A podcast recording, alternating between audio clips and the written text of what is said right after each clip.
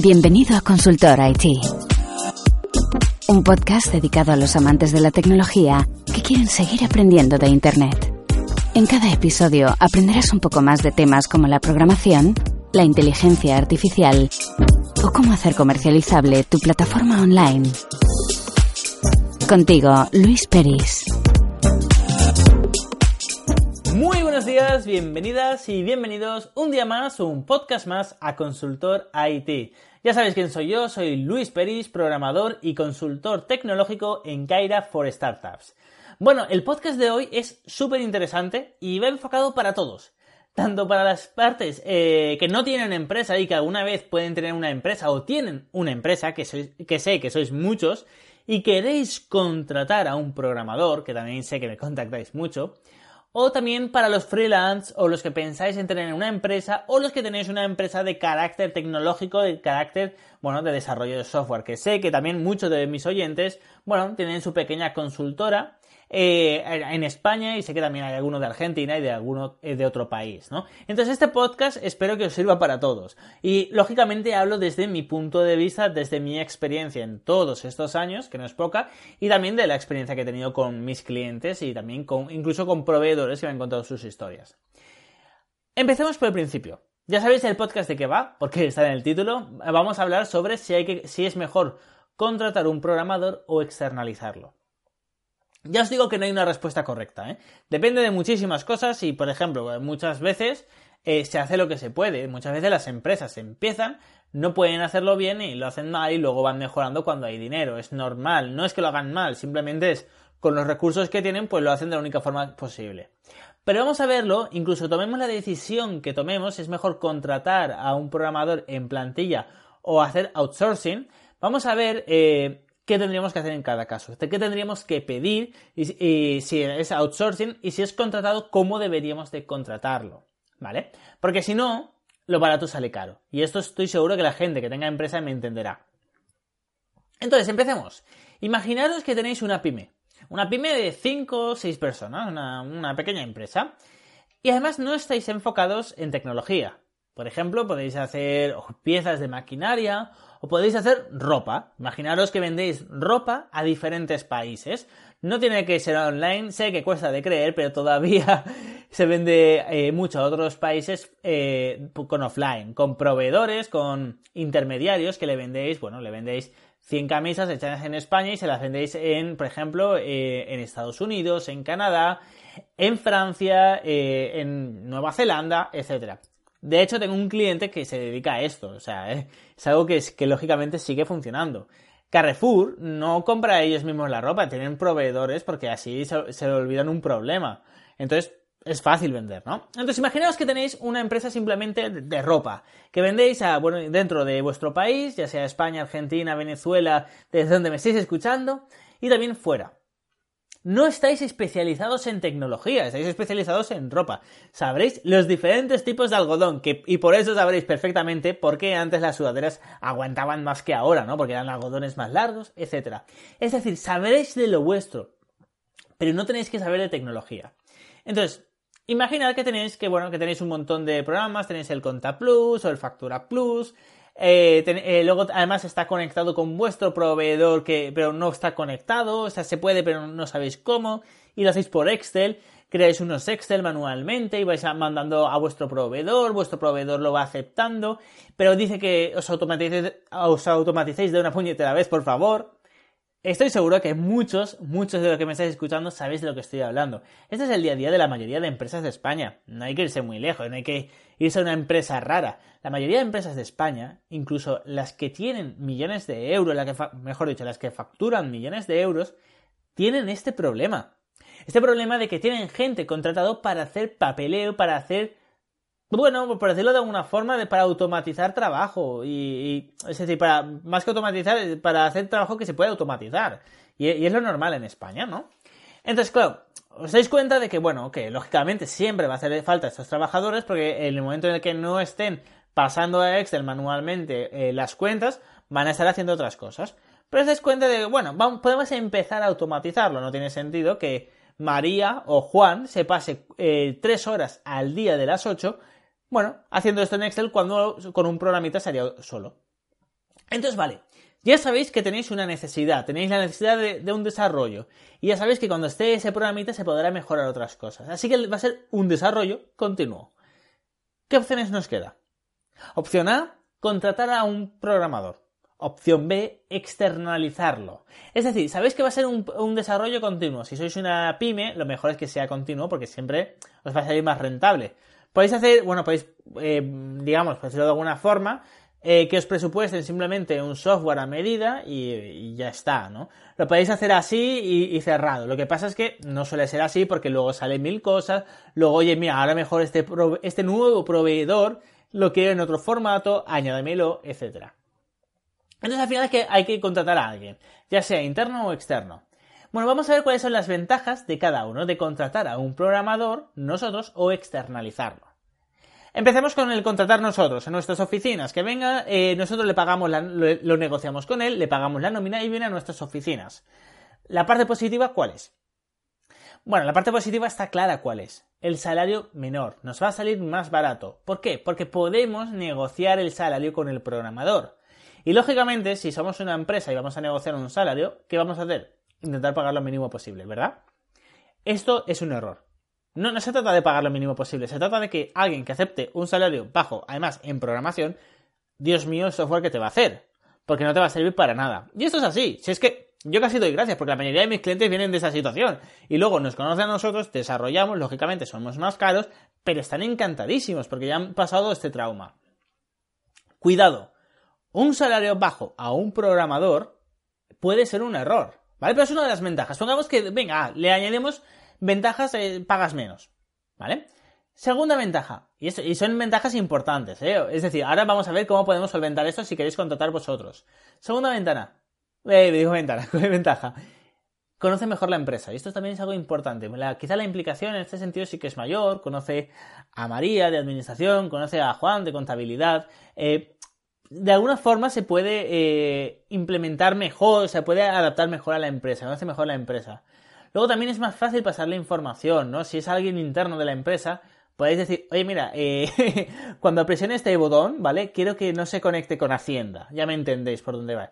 Esto, con una empresa externa, es complicado, ¿vale? Entonces, bueno, hay cosas y cosas, hay ventajas y desventajas.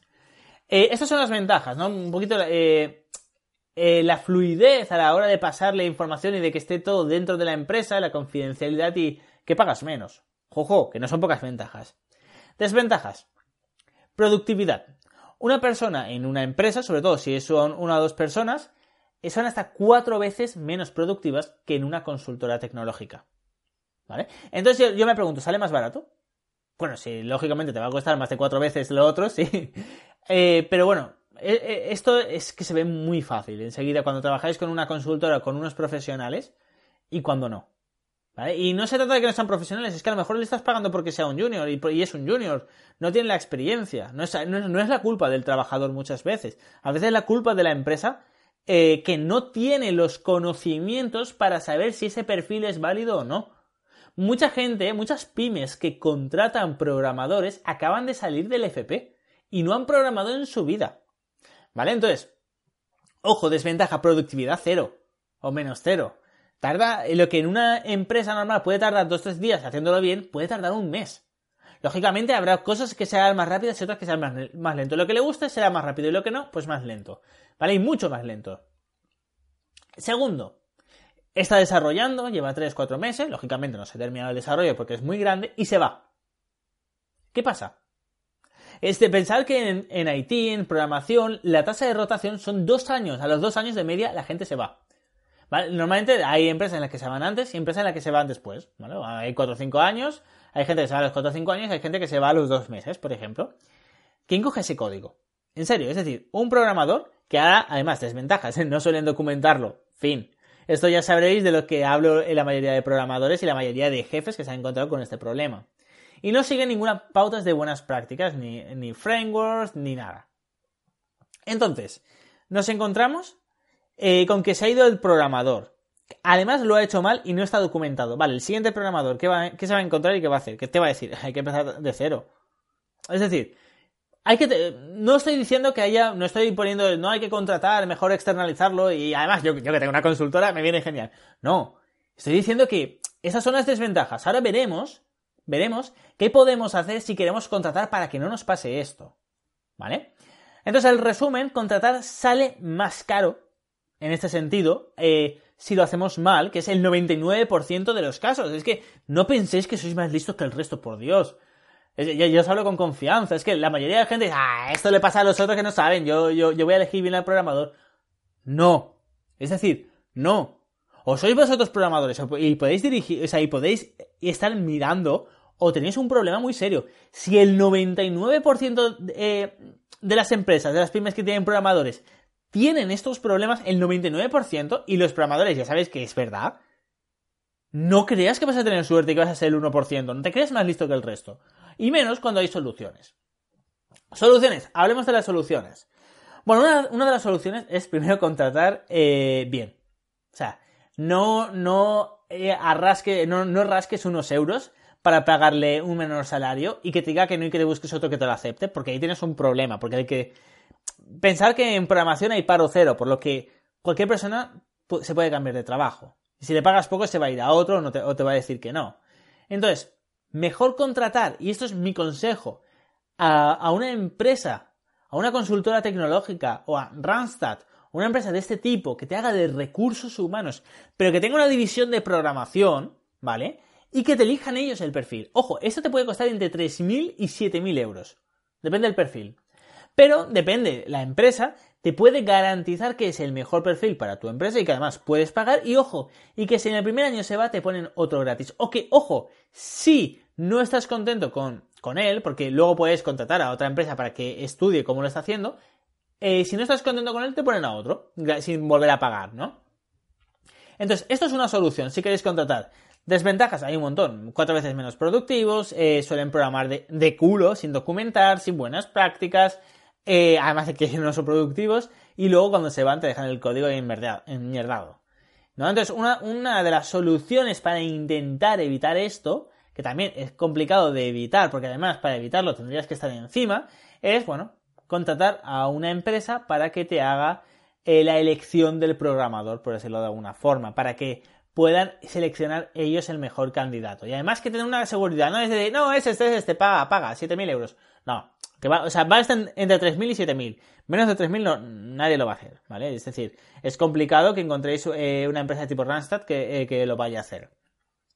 Entonces, eh, luego no solo es que elijas, sino que te garanticen por contrato de que si tienes algún problema te ponen otro sin pagar. Eso mirarlo mucho. Si no, no aceptéis, si no, negociarlo, que te van a decir que sí, que porque es lo normal en el sector, ¿vale? También depende de cuánto pagáis. Perfecto, bueno, pues esto es la parte de contratar, ya sabéis las ventajas y las desventajas que tiene. Vale, externalizar, outsourcing, es decir, pago a una empresa para que contrate esa empresa una, eh, una persona a full time o a media jornada, es lo que, yo, eh, lo que negociemos, para únicamente mis proyectos. Ya está, ¿vale? ¿Qué ventajas y qué desventajas tiene? La primera ventaja es súper obvia, ¿no? Eh, te olvidas de problemas. O sea, si, siempre que estemos hablando de, de que has contratado a una empresa que se dedica a esto, una empresa seria, te olvidas de problemas. La productividad por cuatro. Pero es que, o sea, es un programador que va y que además va a estar dirigido por la empresa y va a ser productivo y la empresa le va a vigilar. Sin tonterías aquí. Es decir, no es como que estás en una pyme que no sabes... Eh, bueno, que como son de ropa, le digo, sí, sí, estoy aquí, estoy programando. Y a lo mejor estás investigando algo que, te, que no tendrías que estar investigando, tienes que estar programando. A lo mejor no es el momento de investigar. A lo mejor, porque a lo mejor estás investigando algo para tu casa o estás haciendo mil cosas que no debes hacer. O, ojo, o a lo mejor eh, estás investigando porque no tienes ni idea de hacerlo, que pasa mucho. En cambio, si estás en una consultora, alguien te va a decir, hey, tengo este problema. Ah, se arregla así. Ya está. ¿Vale? Y algo que muchas veces se tarda cuatro días en investigar, en menos de cinco minutos está solventado si es en una consultora. Eh, también, están preparados, ¿vale? Está, las consultoras, en ese sentido, estamos preparados por si alguien se va. Eh, ya está, es que claro, eh, si alguien se va, pues se pone a otra persona y bueno, se, eh, se supone que hay una buena calidad y hay una buena documentación. La calidad por contrato, siempre pedirla por contrato y por escrito, sin tonterías. Porque, oh, sí, sí, lo hacemos con calidad, oh, sí, el mejor framework. No, lo quiero por contrato, ¿vale? Mi consejo. Eh, desventajas. Bueno, la, la única desventaja que hay es lógica. Es el precio. Porque mientras que en el otro Mientras que si contratas tienes que pagar únicamente el salario con, bueno, con el coste de empresa, que es salario más seguridad social y R P F, y el, que es, más luego el coste de empresa, que puede ser un poco más.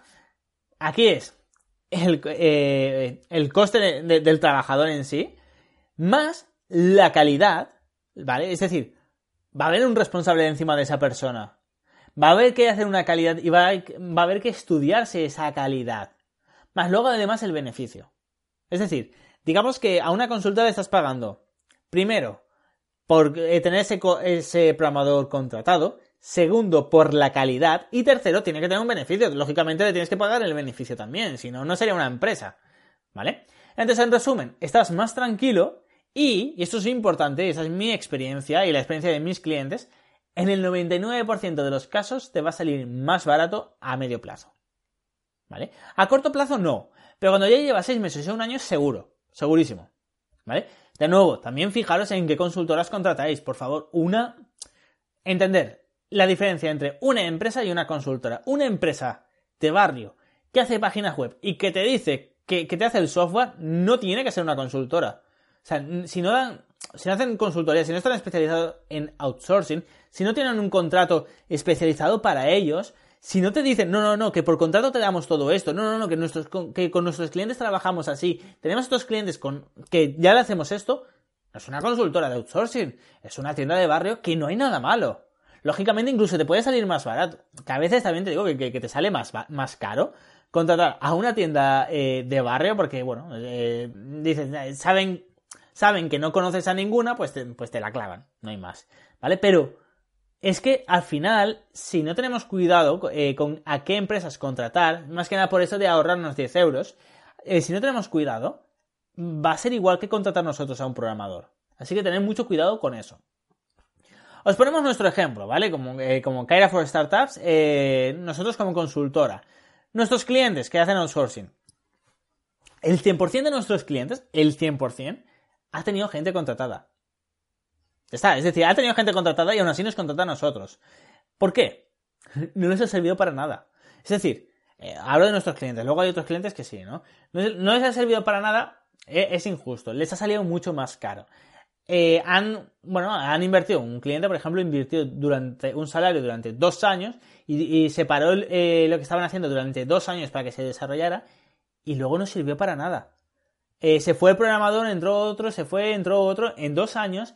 Y nada, al final hicieron una consultora, una consultoría y el código no servía para nada, nos contrataron a nosotros y le hicimos una consultoría, también antes que nada, un, perdón, una auditoría, y el código se, eh, lo pusimos en funcionamiento, pero es que no era estable, eran por ejemplo ochenta y cinco tablas con cero relaciones, para que nos hagamos una idea, ¿no? Eh, y tenemos varios clientes así, bueno, no, perdón, eran noventa y tres tablas eh, con ninguna relación, eran una, y dices, pero ¿quién ha programado esto? Entonces hay que hacerlo de cero ese. Y de hecho ya, eh, ya hemos firmado para hacerlo desde cero. Entonces, de nuevo, lo barato sale caro. Nuestros clientes, el cien por ciento, ya han tenido gente contratada y no quieren volver a gente contratada. Nosotros, ¿qué ofrecemos como consultora? Para que sepáis lo que podéis exigir a una consultora que contratéis. Primero, eh, la calidad objetiva. Eso nosotros lo hacemos por con calidad. Ya, bueno, eso en un juicio no sirve de nada, ¿vale? El juez te va a decir, vale, ¿y calidad qué es? No, calidad es que le ponemos corazón. No. Primero, documentación. Todo esto por contrato, ¿eh? Nosotros le ponemos calidad objetiva por contrato. Le llamamos así. Documentación. Fin. Ratio de comentarios uno a cuatro. ¿Vale? Es decir, que cada cuatro líneas un mínimo un comentario. Eh, la documentación, eh, nosotros, nosotros, se puede hacer en diferentes formatos, ¿eh? Esto ya es para gusto del consumidor y que sea cómoda. No me la tengáis en un Word. Eh, nosotros lo hacemos mediante Wiki, la Wikipedia, mediante Wiki, dentro del repositorio Git. Mejor imposible para el código. Y luego, buenas prácticas. Fin. O sea, y todo esto es objetivo. Las buenas prácticas puedes decir para JavaScript, esta, esta y esta. Para P H P, esta, esta y esta. Al fin y al cabo, la calidad sí que es objetiva. Aquí que, que no os digan, no, no, sí, lo, lo haremos con calidad. Vale, ya, ¿cómo? ¿Cuándo? Es decir, ¿qué vais a hacer para que sea de calidad? No, lo haremos con, lo, con el framework. Vale, ya, ¿y qué? ¿Y la documentación qué? Luego no hay, no hay comentarios. Oye, que sí, que es un, que es un avance, ¿eh? Que es un avance. Pero, pero quiero algo, algo objetivo, ¿no? En el contrato. Luego nosotros también lo que hacemos son dos programadores, o sea, dos programadores conocen el proyecto. ¿Por qué? Nuestros programadores se van a ir tarde o temprano. O sea, es que da igual, es que aunque les pagues a cien mil euros se van a ir. Si les pagas un millón de euros al mes, se van a ir al cabo de tres meses porque ya no necesitan más dinero. Esto es así. Si, le, eh, si les pagas poco, porque les pagas poco. Estamos en un sector donde hace falta más programadores eh, de, eh, bueno, de los que el sector en sí eh, tiene, ¿vale? Es decir, hace falta más programadores. Los programadores tarde o temprano se van a ir. Hay una media de en dos años se van. Entonces, bueno, nosotros sí, tenemos programadores, están contentos, intentamos que estén lo más contentos posible, pero vale, ¿y luego? Es decir, cuando se vayan, ¿qué? Entonces nosotros hacemos una cosa, vale, tú contratas un programador. Ese programador eh, va a estar únicamente programando en tu proyecto, pero también va a estar enterado de otro proyecto. Y otro, eh, eh, y otro programador que está en otro proyecto va a estar enterado de, eh, del desarrollo, ¿vale? Y bueno, simplemente están al día con lo, con lo que está haciendo el otro. Así, si uno se va... Eh, se puede, puede entrar aquí, se puede documentar enseguida y al día siguiente ya va a estar programando. No te quedas sin nadie de la noche a la mañana. Eso es algo que tienen que hacer. O sea, que las consultoras, lógicamente, tienen que ofreceros. Luego también nosotros, esto ya es algo eh, que, que no, no todas las consultoras, de hecho, to, eh, casi ni, yo no conozco ninguna consultora pequeña que tenga esto. Nosotros tenemos un seguro... De pequeña hablo porque la, eh, la mayoría de consultoras eh, son de tres mil, cuatro mil, seis mil, diez mil y treinta mil eh, trabajadores. Entonces, pequeñas de, de menos de quinientos trabajadores, yo no, no conozco ninguna que tenga un seguro de un millón de euros, que seguro que las hay, ¿eh? Nosotros lo tenemos. Eh, lo hemos, o sea, negociamos con una eh, con, bueno, con, con un seguro estadounidense y tenemos un seguro de un millón de euros por si la cagamos. Porque aquí todo el mundo la puede fastidiar. Eh, no, sí, que, no, que no os sirva que os digan eh, que lo van a hacer bien, que va a ser seguro. Vale, bien, lógicamente se intentará hacer lo más seguro posible, ¿no? Y cada vez eh, los frameworks y las propias tecnologías, los navegadores, te, te aseguran más, ¿no? Sin programar. Ya, vale, pero que te lo digan eh, también por escrito, ¿vale? Nosotros, por ejemplo, podemos tener la tranquilidad de que si la cagamos, por lo que sea, porque pasa, eh, tenemos un seguro que nos cubre hasta un millón de euros en las pérdidas del cliente, si es por nuestra culpa. Esto es algo que da, también da tranquilidad eh, a los clientes. Luego, aparte, informes semanales. No es de, sí, sí, va bien. No, no. Informes semanales de qué se ha hecho cada día.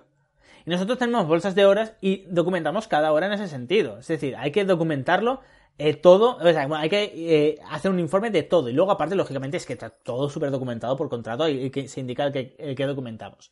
Productividad cuatro, hasta cuatro veces. Eh, más que un contratado. Esto, bueno, nosotros y cualquier consultora seria. De nuevo, hablo de serias.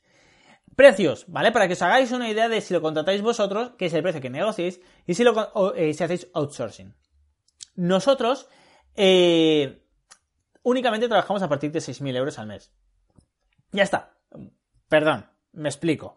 Outsourcing, ¿vale? El outsourcing es a partir de seis mil euros al mes. Luego la bolsa de horas, pues el precio de, de hora que está en la web. Esto, los precios son públicos aquí. Antes sí que teníamos juniors. Ahora solo trabajamos con seniors, ¿vale? Eh, y esto es muy importante. Ahora lo comentaremos. Pero es importante que quede seis mil euros mínimo, que suele ser lo normal, seis mil por un senior. Para que os hagáis una idea, hay mega grandes empresas que son Altran, Everis, que cobran diez mil euros, eh, incluso eh, diez mil euros es por un juniors. Y no es caro. No estoy diciendo nosotros seis mil un senior y los otros diez mil un junior. No, es diferente. Nosotros somos unos críos, somos enanos comparados con ellos. Altran tiene más de treinta mil eh, trabajadores, ¿vale? Tienen unas mega, unos megas edificios, tienen una parte de investigación y desarrollo brutalísima. Y bueno, dan un valor añadido al cliente que, que es muy heavy. Eh, entonces nosotros no llegamos a eso. ¿Para qué mentir? O sea, podemos decir, sí, sí, somos lo, los mejores. Lo intentamos hacer lo mejor posible, pero lógicamente... Eh, bueno, nosotros no podríamos pedir, como pide Altran o Everis por un programador senior, treinta mil euros al mes. Porque es que no, no, no tiene sentido. O sea, no invest... nosotros sí que inver... invertimos y hacemos nuestros, nuestros propios desarrollos, como indicamos, eh, como indiqué un ejemplo en el podcast anterior, pero no para pedir treinta mil euros al mes, ¿no? Entonces, para que os hagáis una idea, las grandes empresas eh, están sobre diez mil euros por un junior mes. Y depende del perfil, hay perfiles muy heavy que son treinta mil eh, al mes para seniors o muy buenos seniors. Nosotros, eh, un senior a partir de seis mil euros al mes, que es más que justo en ese sentido. La realidad ya sabéis cuál es, lo barato sale caro, eso es un consejo. Hagáis lo que hagáis, lo barato sale caro, tened mucho cuidado. Tampoco se trata de tirar el dinero por tirar. No porque alguien os pida cuarenta mil euros al año eh, es bueno. Eso también es importante. Nosotros, mi consejo, y este consejo por favor guardarlo porque es muy importante.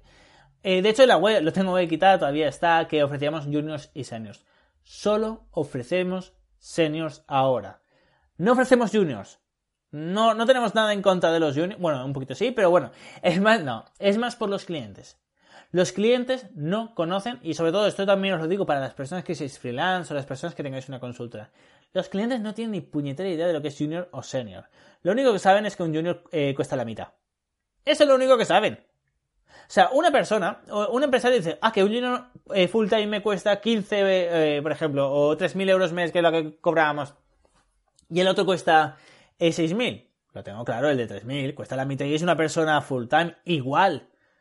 Sale caro, sale muy, muy, muy caro, tarda muchísimo más, mucho más de tres, cuatro, cinco veces. Al final nosotros lo hemos eliminado porque que, eh, por descontento de los clientes. Y antes de tener un cliente descontento, prefiero no tener un cliente. Entonces, bueno, eh, a partir de ahora nosotros no ofrecemos juniors, solo seniors. Mi consejo, no contratéis a un junior, nunca, ¿vale? Me explico. Nunca, eh, a no ser que tengáis ya unos seniors que puedan guiar a ese junior y, y bueno, y en general os pueda llegar a, a llegar a salir barato porque ya conozca el proyecto o, se, o sea un muy buen senior que sepa administrar el proyecto. Pero es muy complicado que un trabajador junior sea rentable. Es muy complicado, ¿vale? Siempre acaba saliendo mucho más caro y es que a corto plazo, es que ni, ni a me... yo diría que a corto plazo, ni siquiera a medio plazo, ¿vale? Eh, de nuevo, si no podéis pagar una... El resumen, por decirlo de alguna forma, es... Para mí, lógicamente, no soy muy objetivo, es... Mejor externalizarlo siempre que podáis, pero si lo queréis contratar, contratar una empresa tipo Randstad o una consultora eh, como nosotros o cualquier otra que os haga las entrevistas. Porque si no, podéis perder muchísimo dinero. Pensad que los salarios de los programadores es muy alto. Entonces, una, eh, un mal programador os puede hacer perder muchísimo dinero. Si queréis contratar, vale. Pero, eh, o sea, si queréis contratar para ahorrar, porque es la, sería la única forma, vale.